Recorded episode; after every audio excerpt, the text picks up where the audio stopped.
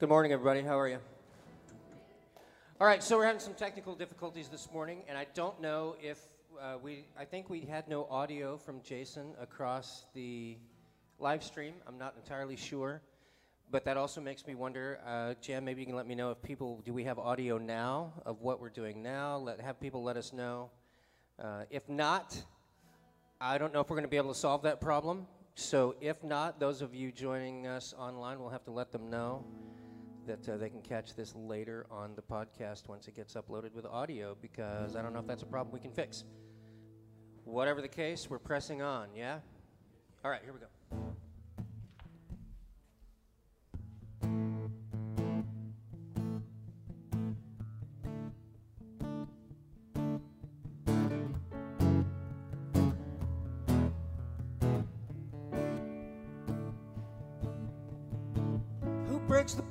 Power of sin and darkness, whose love is mighty and so much stronger. The King of glory, the King above all kings, who shakes the whole earth with holy thunder and leaves us breathless with awe and wonder. The King of glory, the King above all kings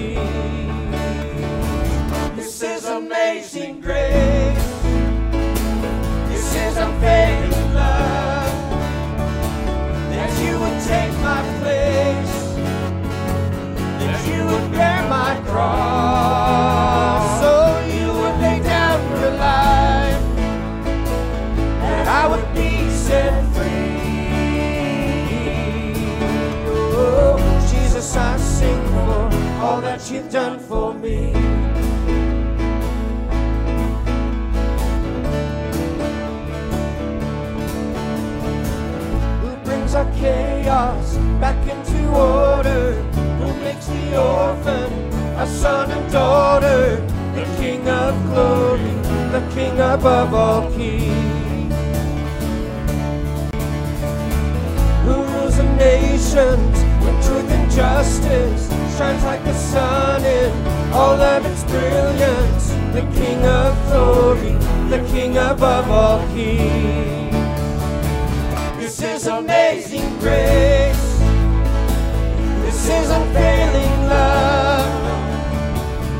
you would take my place.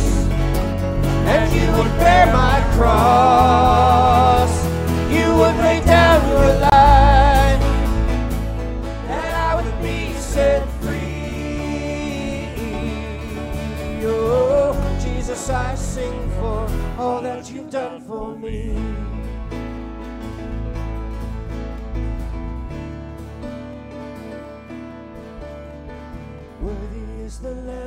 Slain.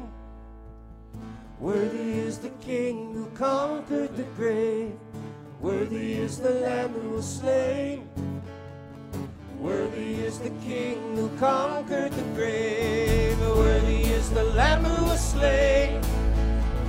Worthy is the King who conquered the grave. Worthy is the Lamb who was slain. Amazing grace. This is unfailing love. That you would take my place. That you would bear my cross. Oh, you would lay down your life.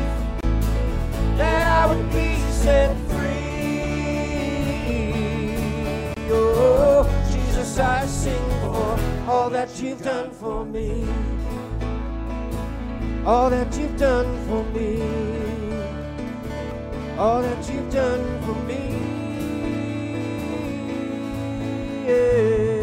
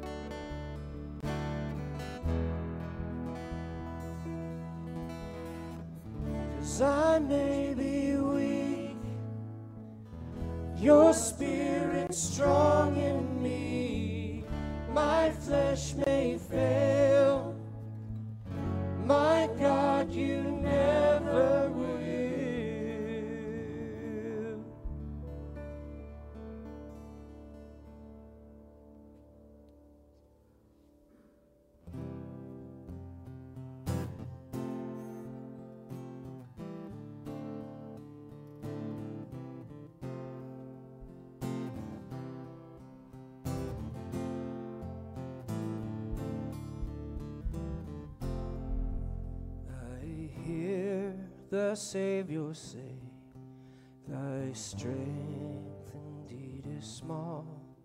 Child of weakness, watch and pray. Find in me thine all in all. Jesus paid it all.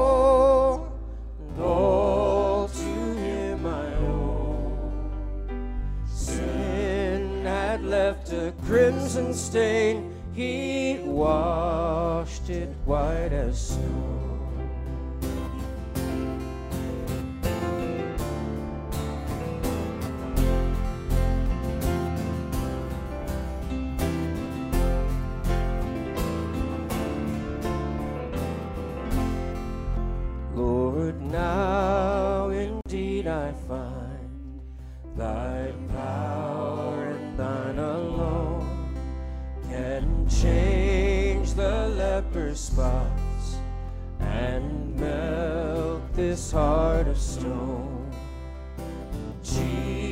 Jesus paid it all, all to him I owe. Sin had left a crimson stain,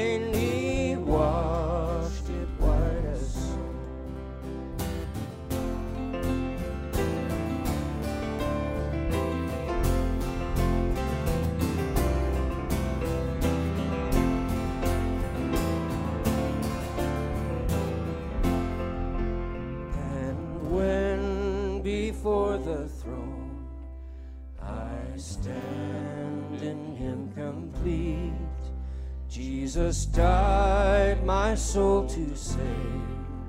My lips shall still repeat. Jesus paid it all, all to Him I owe. Sin had left a crimson stain, he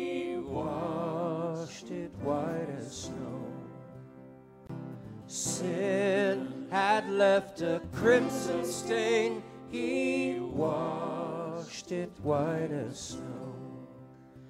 He washed it white as snow.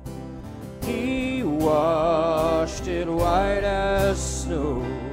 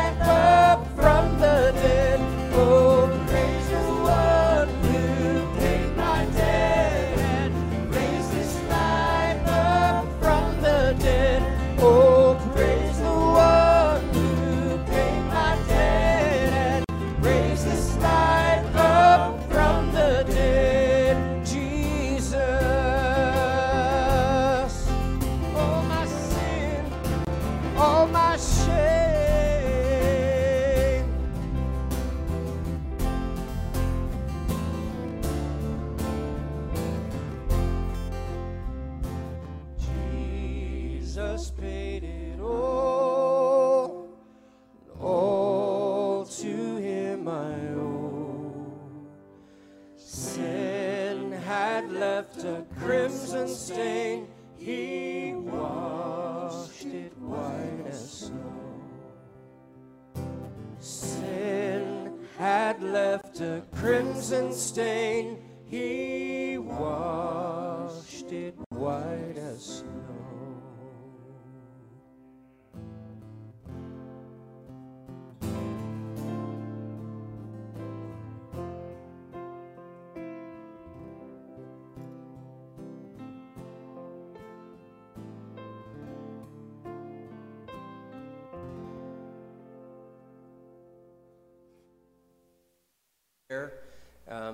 perhaps they saw the boat coming across the water and, and the word spread and the crowds came, but there they are. They're gathered again, excited to see this man named Jesus and to hear about the things that he's done, perhaps to see him do some more of the things that he's done, and certainly also to hear the teaching that he's been uh, giving them. So, as he does that, it says that he was there beside the sea on the beach. Says, Then came one of the rulers of the synagogue, Jairus by name, and seeing him, he fell at his feet and implored him earnestly, saying, My little daughter is at the point of death. Come and lay your hands on her so that she may be made well. And he went with him. And uh, we see here the beginning of this story. We, we understand the, the emotional depth of this man. It says a religious leader of the synagogue. These were usually, um, these are people that we would normally refer to as the Pharisees. They were not professionals, they were regular people in the community, but they were uh, kind of like some of our folks here. Uh, these happen to be men, but men and women that we have in leadership here at Christ Community Church, they would be the teachers of the scriptures. So, small group leaders, pastors, uh, ministry leaders, children's ministry workers, even.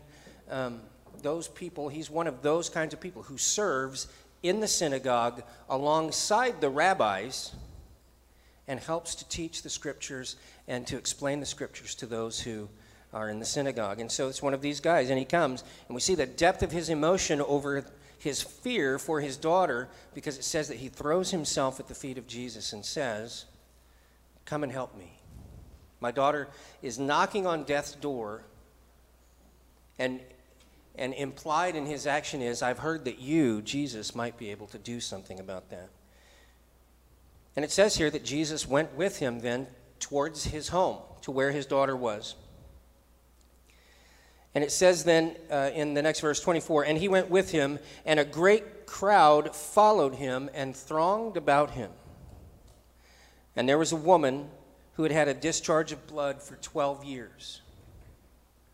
And what this is telling us, this is a, this is a woman who had been having what some would describe as, as menstruation for 12 years, but we know, of course, here medically today, there could be all kinds of things causing this, this issue for her but she had been unable through whatever medical doctors were available at the time, through prayer, through caring for herself, this condition had not stopped for 12 years. And so she's there in among this crowd. And it says that she had suffered under many physicians. She had spent all that she had and was no better, but grew rather grew worse. She had heard the reports about Jesus and came up behind him in the crowd and touched his garment. Now, this sounds very simple, but I want to paint this picture for you a little bit because this is, this is really quite an extraordinary thing that's happening. And it's also interesting that we have two characters in this story who have come to Jesus for similar needs to be healed or to find healing for someone that they care for, but to, to call upon Him and His divine power to intercede in their circumstance. And one of them is one that everyone around in this community and everyone in his circle of friends and influence would consider to be a very righteous, very upstanding man. And the other is a woman who already is fighting against the societal norms of the day, which puts women at a very low status in the society. And we see this time and time again in Jesus' ministry that he does not think that way. Uh, Jesus has a different perspective about, about women and treats them in a way that the culture is not treating them. And I think that's instructive for us in the modern world today as we look at different cultures around the world and look at our own. That we value people as God values them, no matter, no matter what, right? uh, gender, race, religion, creed, none of that stuff, that we value people as God sees them. And here in this story, there's the opportunity, if we look at it from a cultural point of view, we would say that Jesus, if he were anyone else in the culture practically, would value these two people differently.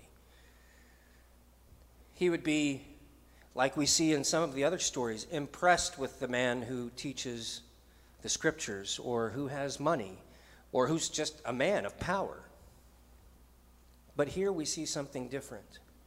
But we have this, this disparity in the cultural picture of one who is revered and respected in the community and one who, because of this physical problem, this ailment that she has suffered with for 12 years, and that doctors have not been able to assist with, she's not only dealing with the cultural issues of being a woman in that time, but she's dealing with the religious issues of being someone who would be considered unclean. If you go back through some of the, the, the commands in Leviticus for the Jewish people related to blood, it's interesting that now, of course, we understand through medical technology and, and science and, and medicine how much uh, disease and other things can be spread through blood pathogens.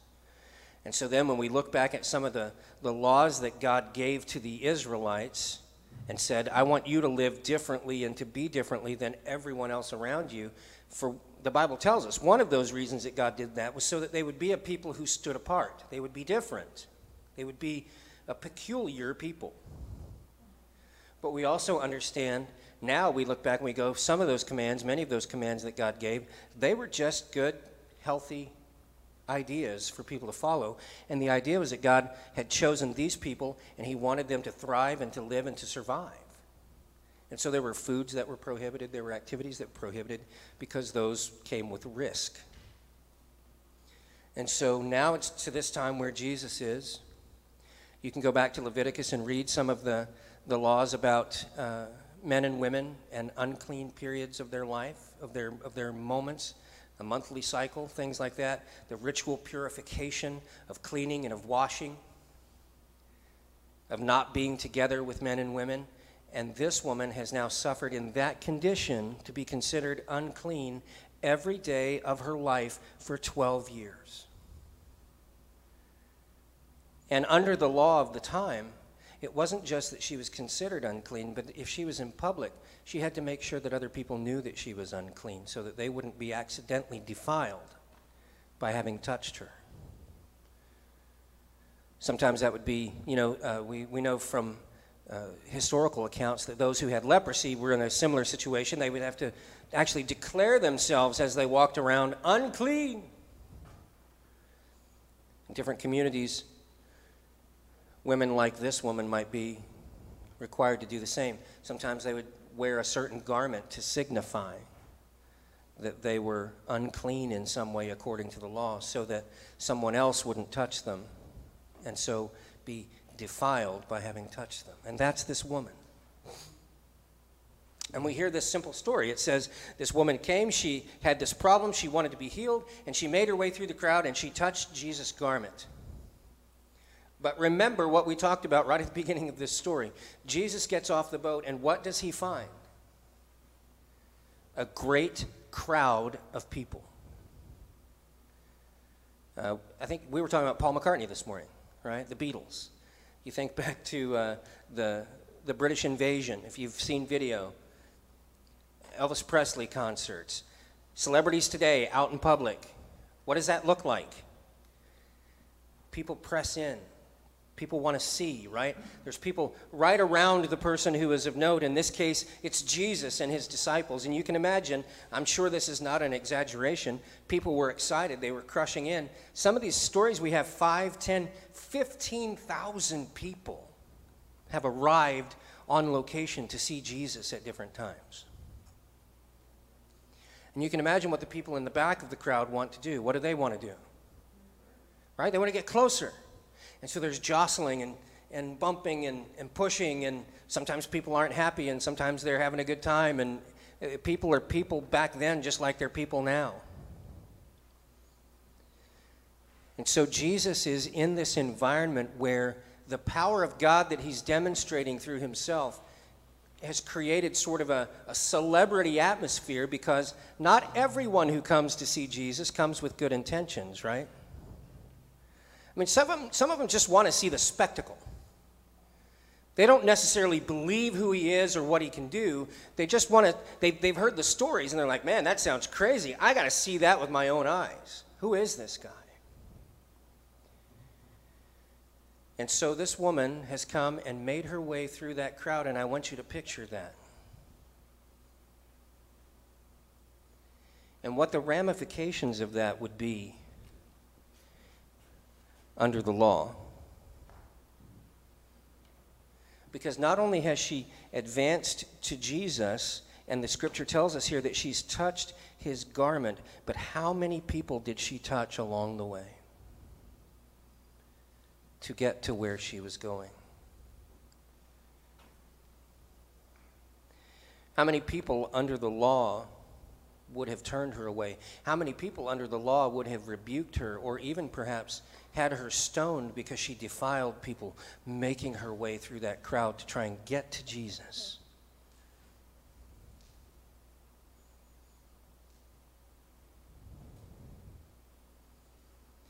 And it says there in verse 28 For she said, if I touch even his garments, I will be made well. That's incredible faith. She didn't even say, if I could just get Jesus' attention. If I could just, if I could, if I could just get Jesus to see me, to look at me, he would see that I have a problem. He would know. I could explain everything to him and ask him if he could help me, and then he could make a decision. And, and I'll bet everything I've heard about Jesus, he would help me. She, she was so humble and she was so scared to make this approach. And we find that out here in just a moment, by the way that she sneaks her way up there and, and she doesn't want a lot. She just thinks, she believes. She's heard the stories of Jesus. Maybe she knows someone who's encountered Jesus who tells her their story. But whatever the case, she has come with some measure of knowledge and a great deal of faith to the place where Jesus is. And she wants nothing more than than to reach through the crowd and just let her fingertips brush the fabric of his garment. One of the other translations says that she reached out to touch the hem of his garment. Right? She's, she's on the ground, her face in the dirt, just like the man who came and asked about his daughter, right?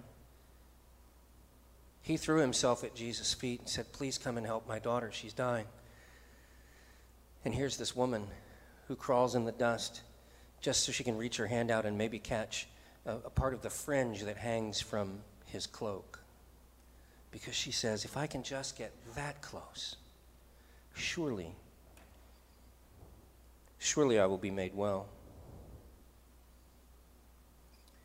And so it says that she came up behind him in the crowd and touched his garment, for she had said, If I touch even his garments, I will be made well. And immediately the flow of blood dried up, and she felt in her body that she was healed of her disease.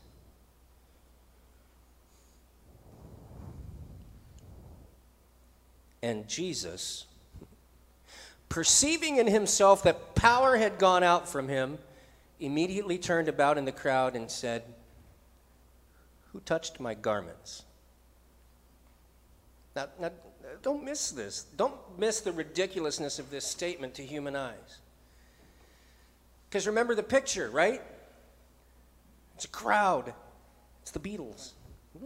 Hey, hey, we're the Monkees? We're just monkeying around. People are crazy. They want to see Jesus. They're jostling. The disciples are keeping them back. And the disciples literally look at him and said, Dude, do you see the crowd?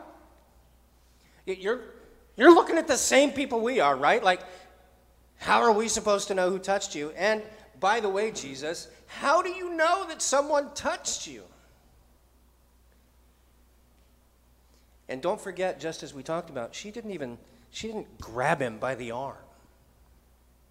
She just touched his garment. And yet, her faith activated a response from God Himself. And He knew it. Now, you, and scholars do, they debate did Jesus really not know who touched him? Because, I mean, he's Jesus, right? He's God. Well, I don't know. He asked the question, Who touched me? I think he probably did know, but he was looking for something else. He was about to make an example out of this moment. It says that he knew, he sensed, he perceived that power had gone out from him, and immediately turned about in the crowd. Who touched me? Who touched my garment? Who touched my cloak? Who reached out to me? His disciples said to him, You see the crowd pressing around, and yet you say, Who touched me? And he looked around to see who had done it. But the woman, knowing what had happened to her, came in fear and trembling and fell down before him and told him the whole truth. I want you to think about that truth that she says. He told her, he told, she told him the whole truth. That truth begins with 12 years ago, I began to have this problem. And it's continued every day of my life. And I've been to every doctor I could find. I've been to every uh, person who could pray for me. I've been to every religious leader. I've been to everyone that there's even a rumor about that they might be able to help me with this. And not only has it not gone away, but it's gotten worse. And I'm in great pain. And I just, I just, Jesus, I'd heard about you and I heard that of the things that you did, and I heard about how you've helped other people, and, and people are saying that you're the Messiah, and I've been waiting for the Messiah, and I think you're really him. And so, so I know I shouldn't have done it because I'm unclean, and, and, I, and I, I've offended all of these people because, listen, you know, as soon as she stood up in the crowd and said it was me, can you imagine the crowd, the people in her city, the people in her town who know her? What did they do? Did she touch me? Where, did, did she touch you? Did she come through? Where did she come through? Did she, I'm going to have to go to the temple and be cleansed, and, and, and I'm going to have to, to sequester myself for days or for a week. And, and oh, I can't believe that she touched me. What a filthy woman.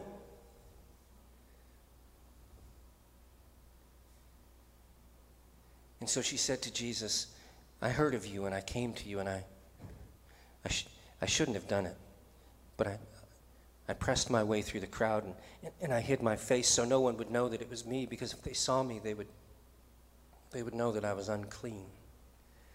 But I just, Jesus, I just had to get to you because I'm suffering and I think you can help me. I believe that you can help me. Can, can you help me? And she said, and I, I didn't want to bother you because I see that you're busy. I mean, look at all these people, and surely there are people who need more than I need from you, but, but I just wondered if, if I could just get close enough, maybe, if I could just get close enough to maybe touch even a thread hanging from the bottom of your cloak, that maybe, maybe I could be healed.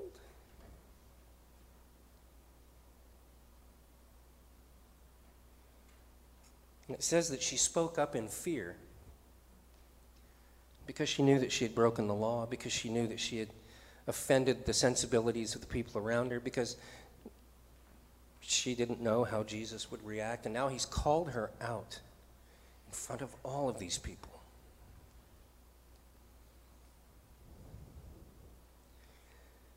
And then Jesus says to me one of the sweetest things in all of Scripture.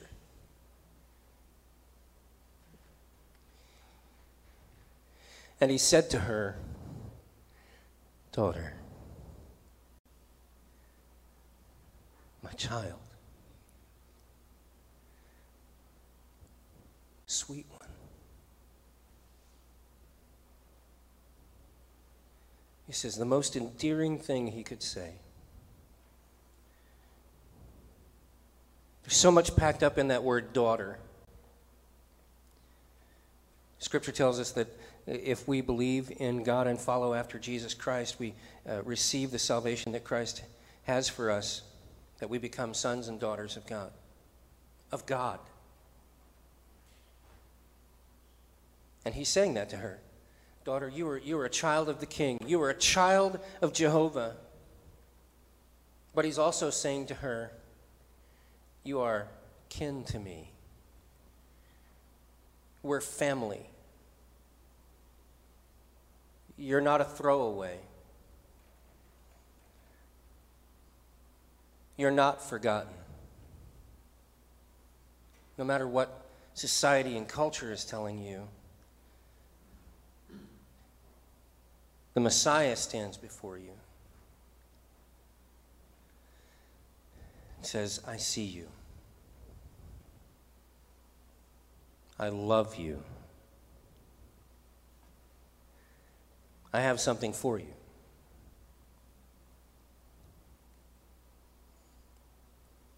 And he said to her, Daughter, your faith has made you well. Go in peace and be healed of your disease. We see in this part of the story, and we're going to see it again here as we briefly touch on the first part Jairus and his daughter because they're still out there, right? We've been interrupted here. we started with Jairus saying, My daughter is, is near death, please help me. And then we're interrupted by this other scene that takes place. We're going to get back to it. But both of them have something in common. Both of them begin with a, with a, a, a sense of fear. Her fear doesn't just begin when she's exposed and called out. Her fear began when she was, she was thinking, I'm never going to be healed. This is going to kill me. I'm afraid of that, but I, there might be someone who can help me. And that fear leads to faith. It brings her to a place where she's willing. Because she's tried everything else, she's trusted everything else, and none of it has worked out, and she's finally at a place where she's willing to throw herself at the work of the Lord and ask Him to do what He can do. And He says, Your faith, that faith that was born out of your fear, has made you whole. Go, be well, have a great life.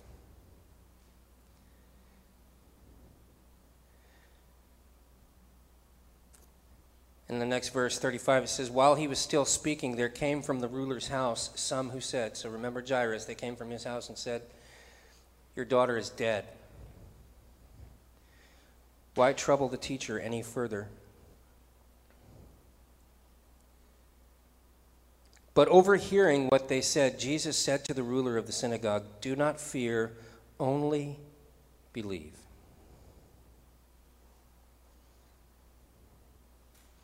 So we see what happened with this woman was she feared, and then she made a decision. That fear is not going to be control in control of me. I'm going to go and do something. I'm going to go to God with it. I'm going to ask Him. I'm going to seek Him for what he can do. And Jesus tells this man to do the same because when he came, when Jairus came and fell at Jesus' feet in the dirt and said, My daughter is near to death, please come and do something. Listen, I know as a parent when my kids have been in trouble and, and sometimes serious medical trouble in, uh, in the past, and we feared, listen, that fear runs deep. It, it catches your breath.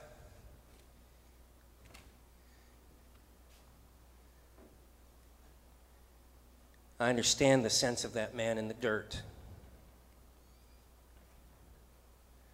But Jesus says to him, he, Jairus is there. He's just watched all of this transpire, this, all of this unfold, right? So he comes, he's at the feet of Jesus. All of this happens with the woman.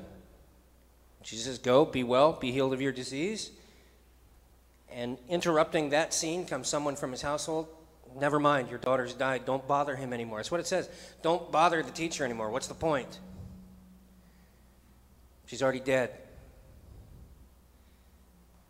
I, I can't imagine how Jairus received that news.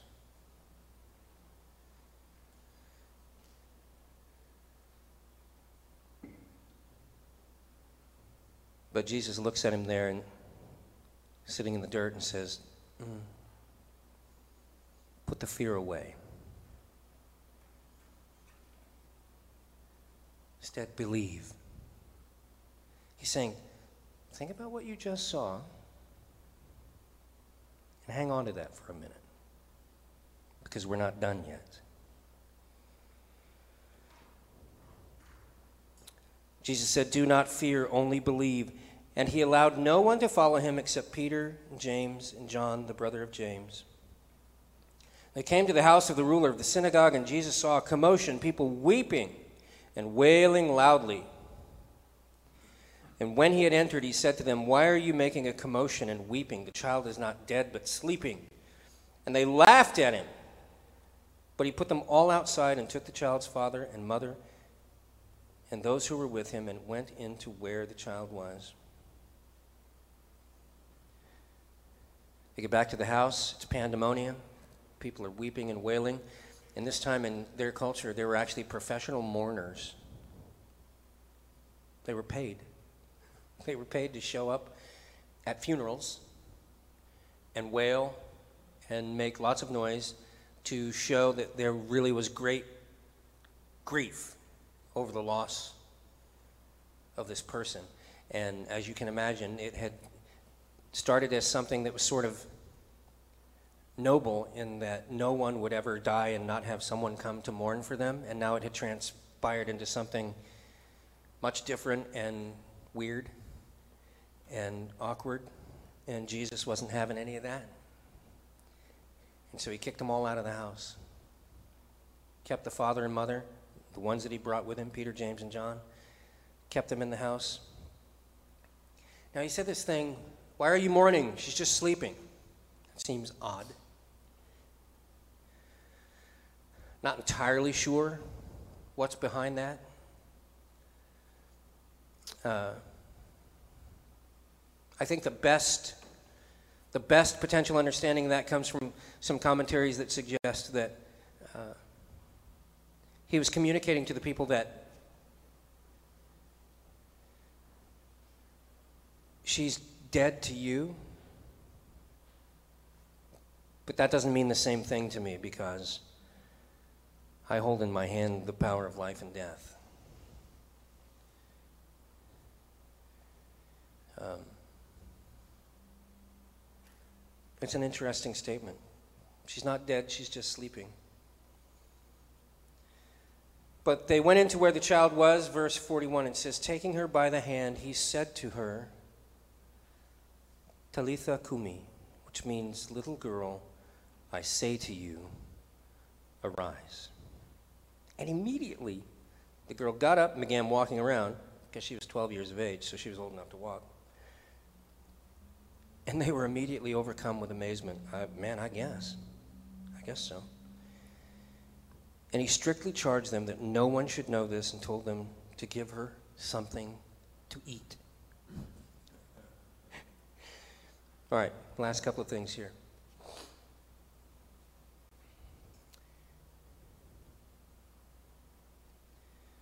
Talitha Kumi, it's Aramaic.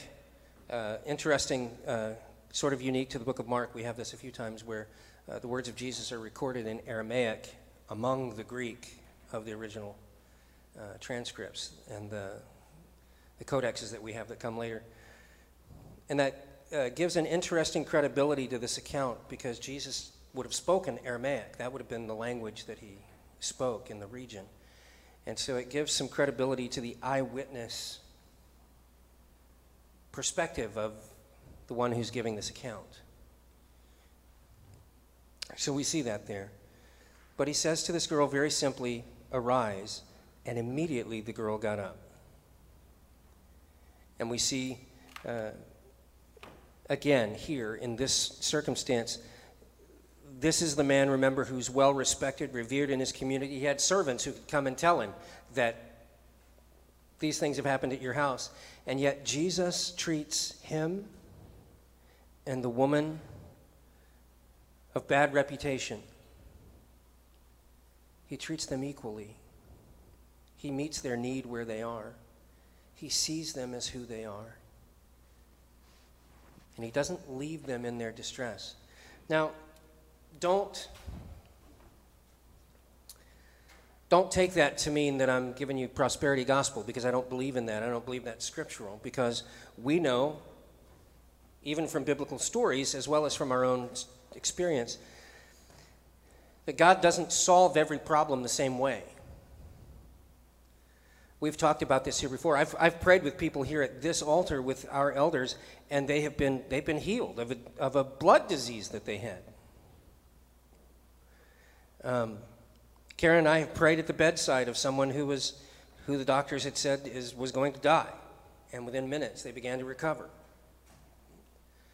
I have prayed at the bedside of those who the doctor said were going to die, and they have in fact died. Now, the skeptic would say, well, that's just because of the luck of the draw.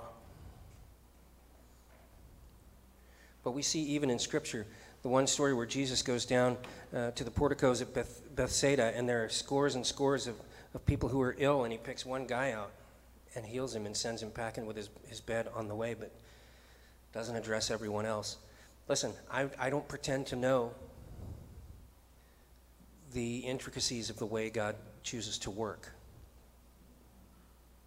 But I do know this that even in circumstances in my own life where I have wanted a specific outcome and I've prayed for that specific outcome and it did not arrive in the way that I wanted it to, in those moments, still, God shows himself to me and shows me that he has not left me alone. And it's caused me to, to, to grow into a man who, even still, more and more, trusts that God knows and that whatever he chooses is for my good. Doesn't mean I always get the answer I want. It doesn't mean that if you and I have some infirmity right now that we throw before the Lord that He's some cosmic uh, gumball machine, and if we put the quarter of faith in, that He's going to give us the gumball we want. That's, that's not biblical, it's not scriptural. What is biblical, what is scriptural, is to pray for and to seek and to ask for that which we desire, that which is glorifying to God, and certainly healing is always glorifying to God. But the aftermath of the prayer is to trust Him to do what God knows is best and to live within that, that answer. What these stories tell me is that no matter who you are, no matter where you're from, no matter what you need, if you will go to Him, make the effort, seek Him in faith, set aside your fear, and reach out to Him. Even when it seems absolutely too late. He will meet you where you are, and there will be some answer to your prayer. And sometimes it will be downright miraculous. I think where we often fail and where we don't have the opportunity to enjoy that is that we just don't go to Him. We try to slug it out on our own, or um, we uh, allow ourselves to be convinced that um, He's not really going to hear us, or that He won't meet us where we are, or we don't think that we deserve it.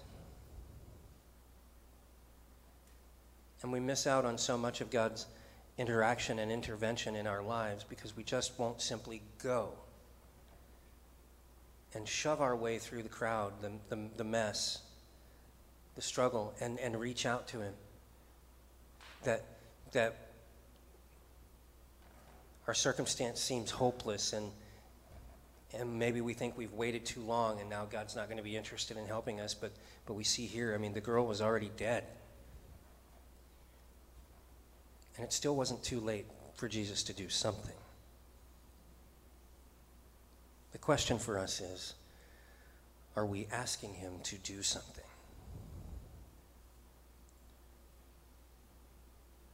I would encourage you, encourage myself, spend more time seeking him. Get in here, Jesus. Help me. I'm coming to you. Speak to me, show me, lead me, change me, and then see what happens in your life. We're going to close with a video today. And uh, when the video is over, I'll come back and close us out in prayer. All right?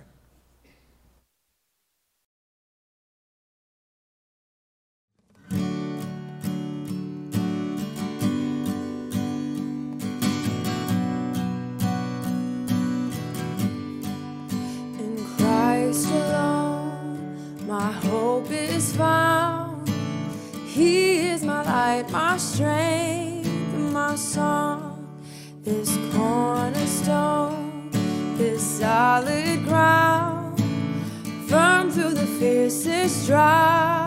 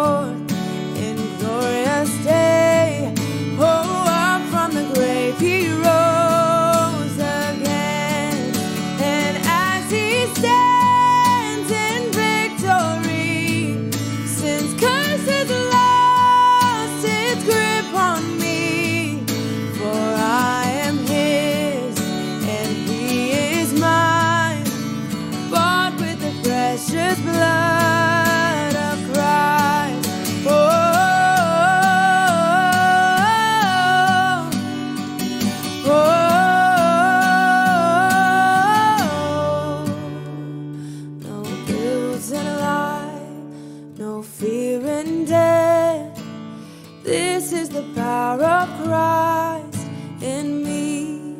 From life's first cry to final breath. Oh, Jesus commands my destiny. No power of hell, no scheme of man can ever pluck me from his hands till he returns calls me home. Here in the power of Christ I stand till he returns or calls me home. Here in the power of Christ I'll stand.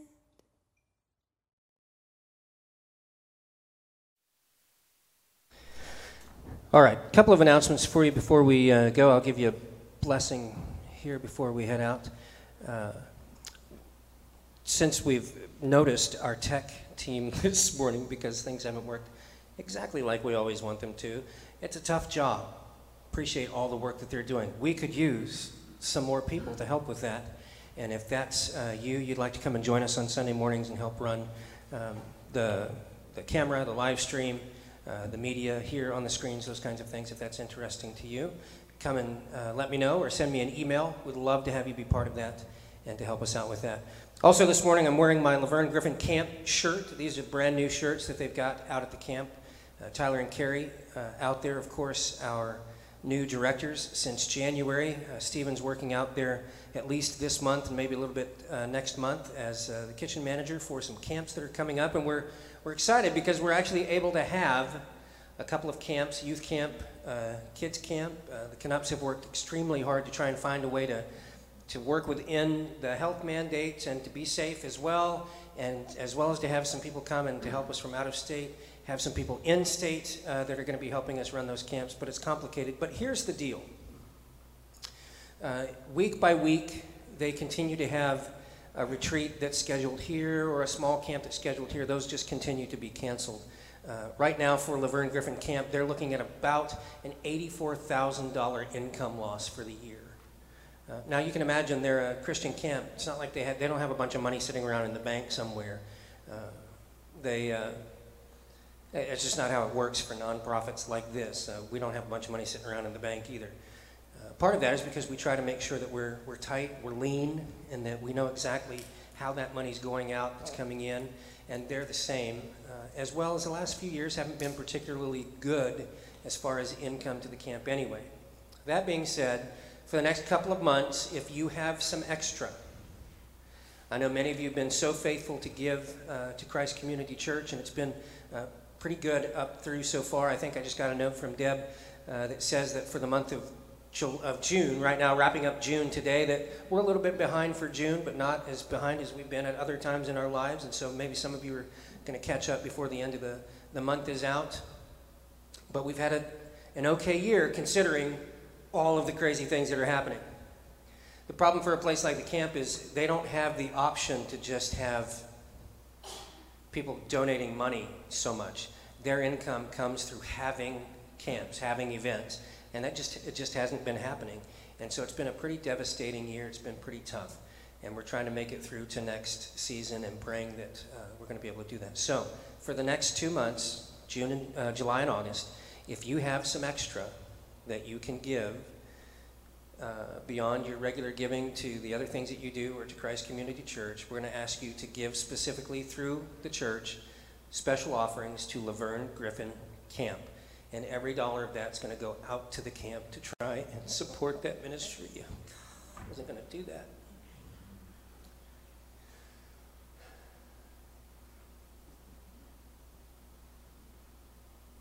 It's difficult to express how important I think that camp ministry is, like what the Canups are doing out there, what Walter and Sherry Chastain have done for us for the last 14 years, and people who came before them, Mickey and Anna Oots were directors out there for a while, and uh, Larry and Sharon Hale, friends of mine. I know all these people because I go all the way back to when I was a teenager going out to that camp. In fact, uh, our family went out and, and cleared the trees for the road that goes from the sign to where the, the dining hall is now. We cut those trees down and made that road when I was a kid.